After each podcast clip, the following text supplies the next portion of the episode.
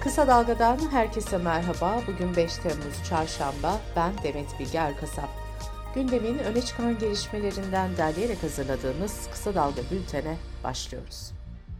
Seçim yenilgisinden sonra CHP'de değişim çağrıları yapılırken partinin genel başkanı Kemal Kılıçdaroğlu meclis grup toplantısında yaptığı konuşmada CHP tek adam partisi değildir dedi. Kılıçdaroğlu görevi bırakmayacağını sinyalini bir kez daha verirken bugünkü görevim 25 milyondan bir kişiyi bile feda etmeden bu kitleleri artıracak süreci yönetmektir ifadelerini kullandı. Bu arada CHP'de bir kişinin adı daha genel başkanlık için anılmaya başlandı. CHP'li Aytu Atıcı, parti içi eğitim sorumlusu görevinin sona ermesinin ardından genel başkanlık adaylığı için sinyal verdi. Atıcı, tabanın adaylık için kendisini işaret ettiğini savundu. MHP Genel Başkanı Devlet Bahçeli ise partisinin grup toplantısında tutuklu gazeteci Merdan Yanardağ hedef aldı. Yanardağ, Abdullah Öcalan'a yönelik sözleri nedeniyle eleştiren Bahçeli, bebek katilini övmek suçtur dedi. Gazeteci Merdan Yanardağ ise cezaevinde kendisini ziyaret eden CHP'li Mansur Kılınç aracılığıyla mesaj paylaştı. Yanardağ şunları söyledi. Hiçbir zorbalık karşısında boyun eğmeyeceğim. Girdiğim gibi başım dik çıkacağım. Benden terörist de, terörizm övücüsü de çıkmaz. Yeşil Sol Parti eş genel başkanı İbrahim Akın ise partisinin grup toplantısında yeni anayasa tartışmalarına değindi. İbrahim Akın şunları söyledi. Hiçbir sözün demokratik bir şekilde söylenemediği, her söyleyenin cezaevine atıldığı bir ortamda demokratik, katılımcı bir anayasa yapmak mümkün değildir. İçişleri Bakanı Ali Yerlikaya önceki günkü kabine toplantısının ardından ilk görevden alma kararnamesine imza attı. Emniyet Genel Müdürlüğü Personel Daire Başkanı o gün Vural, Bakan Yerlikaya'nın onayıyla görevinden alındı. Kadın cinayetlerini durduracağız platformu erkek şiddetine ilişkin aylık verileri paylaştı. Rapora göre Haziran ayında 22 kadın erkekler tarafından katledilirken 27 kadın da şüpheli şekilde hayatını kaybetti. Rapora göre kadınların %41'i evli olduğu erkek tarafından öldürüldü. Sağlık Bakanı Fahrettin Koca kızamık konusunda yeni bir açıklama yaptı. Ortada bir salgın olmadığını ve durumun da kontrol altında olduğunu söyleyen Bakan Koca, filyasyon çalışmalarının devam ettiğini belirtti. Göç nedeniyle kızamığın arttığını vurgulayan Bakan Koca, vakaların %86'sının İstanbul'da görüldüğünü söyledi. Bakan Koca şu ifadeleri kullandı. Vatandaşımızın hızla eksik veya hiç aşısı yapılmayan çocuğu varsa yaptırmasını öneriyoruz. Biz bu durumda 3 doz aşıyı önemsiyoruz. İlk 2 doz 9 ve 12. aylarda, 3. doz ise 4 yaşında yapılmalı. Kısa Dalga Bülten'de sırada ekonomi haberleri var. Enflasyonla birlikte düğün maliyetleri de son yılların zirvesine çıktı. Beyaz eşyasından mobilyasına, gelinlikten salon kirasına kadar bir düğünün maliyeti en az 400 bin liraya yükseldi. Dünya Gazetesi'nden Mehtap Alıcı'nın haberine göre sadece mobilya ve elektronik eşya harcaması 180 bin lira tutuyor. Kız ve erkek tarafının ikişer bilezik takması halinde bile takının maliyeti 60 bin liradan başlıyor. Fahiş kiralara karşı %25 artış sınırı getiren hükümet boş tutulan evlere de vergi artışı getirme hazırlığında. Yeni Şafak'ın haberine göre Türkiye genelinde boş tutulan evlerin bölge bölge haritası çıkarılacak. Ayrıca yüksek kira beklentisiyle boş tutulan evlerin vergileri de artırılacak. Arsa, tarla, konut, iş yeri gibi taşınmaz satışlarının noterliklerde de yapılabilmesine imkan sağlayan uygulama Türkiye genelinde başladı. Taşınmazını satmak isteyen kişi Noterler Birliği'nin internet sitesindeki başvuru sistemi üzerinden işlem yapmak istediği noterliği seçecek ve ardından başvuruda bulunacak. Ödemelerle ilgili iki tarafın cep telefonlarına mesaj gönderilecek. Haç ve masrafların ödenmesinin ardından taraflar noterliğe davet edilecek. İmzalanan sözleşmeler de sisteme kaydedilecek.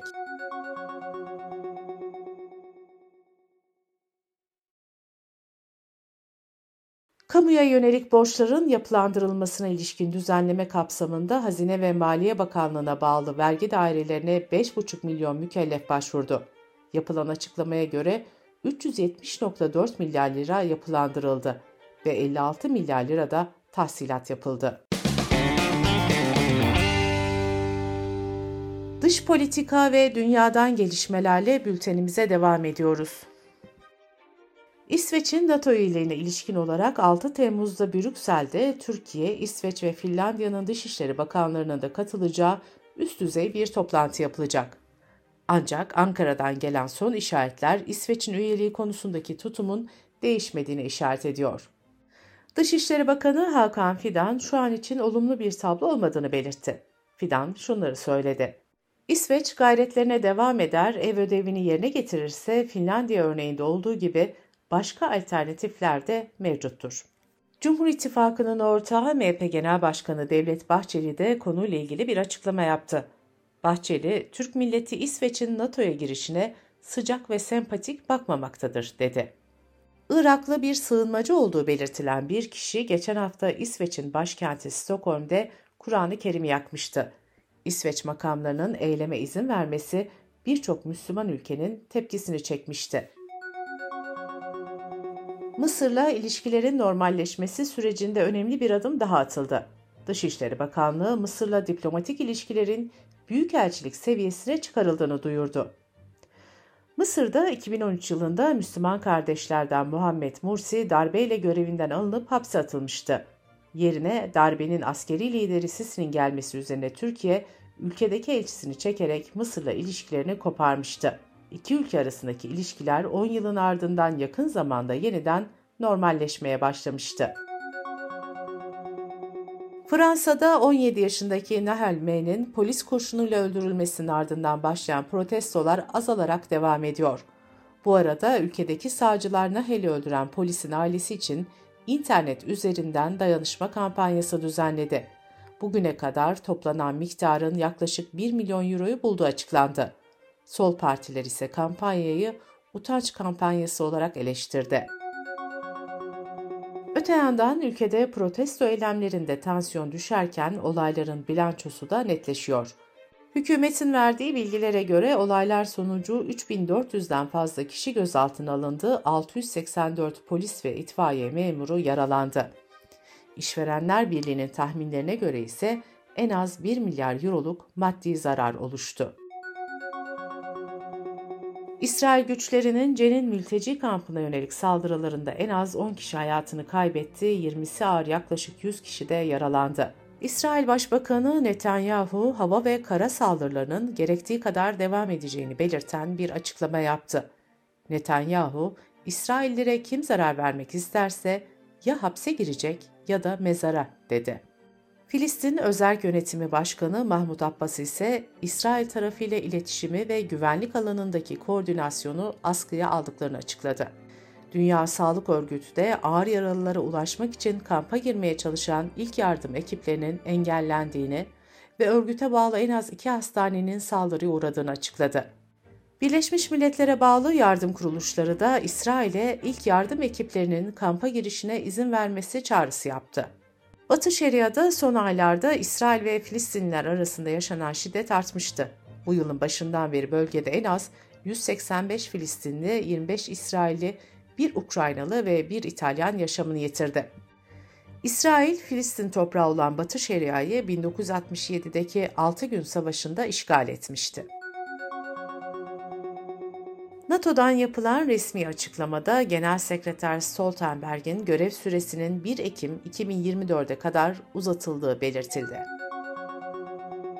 Afganistan'da Taliban'ın kadınlara yönelik baskısı devam ediyor. Taliban yönetimi bu kez kadınlara hizmet veren güzellik salonlarının bir ay içinde kapatılması talimatını verdi. Taliban, Ağustos 2021'de iktidarı yeniden ele geçirdiği dönemde kadın haklarına saygı göstereceğini söylemişti. Ancak aradan geçen sürede kızların gittiği okullar kapatıldı. Kadınların üniversiteye gitmesi yasaklandı. Yüzme havuzu, spor salonu ve park gibi kamuya açık alanlar da kadınlara kapatıldı. Avrupa Birliği Polis Teşkilatı yeni bir güzergah üzerinden Avrupa Birliği'ne insan kaçıran bir şebekeyi çökertti. İnsan kaçakçılarının kişi başı 20 bin euro karşılığı VIP hizmeti verdiği belirlendi. Europol'ün öncülüğünde İspanya, Almanya, Fransa ve Norveç polisinin gerçekleştirdiği operasyonda 14 kişi gözaltına alındı. Bültenimizi kısa dalgadan bir öneriyle bitiriyoruz. Mehveş Evin ve Ferda Akarsu'nun Kısa Dalga için hazırladığı Yeşil Dalga podcast serisinin yeşil mimarinin anlatıldığı bölümünü kısa dalga.net adresimizden ve podcast platformlarından dinleyebilirsiniz.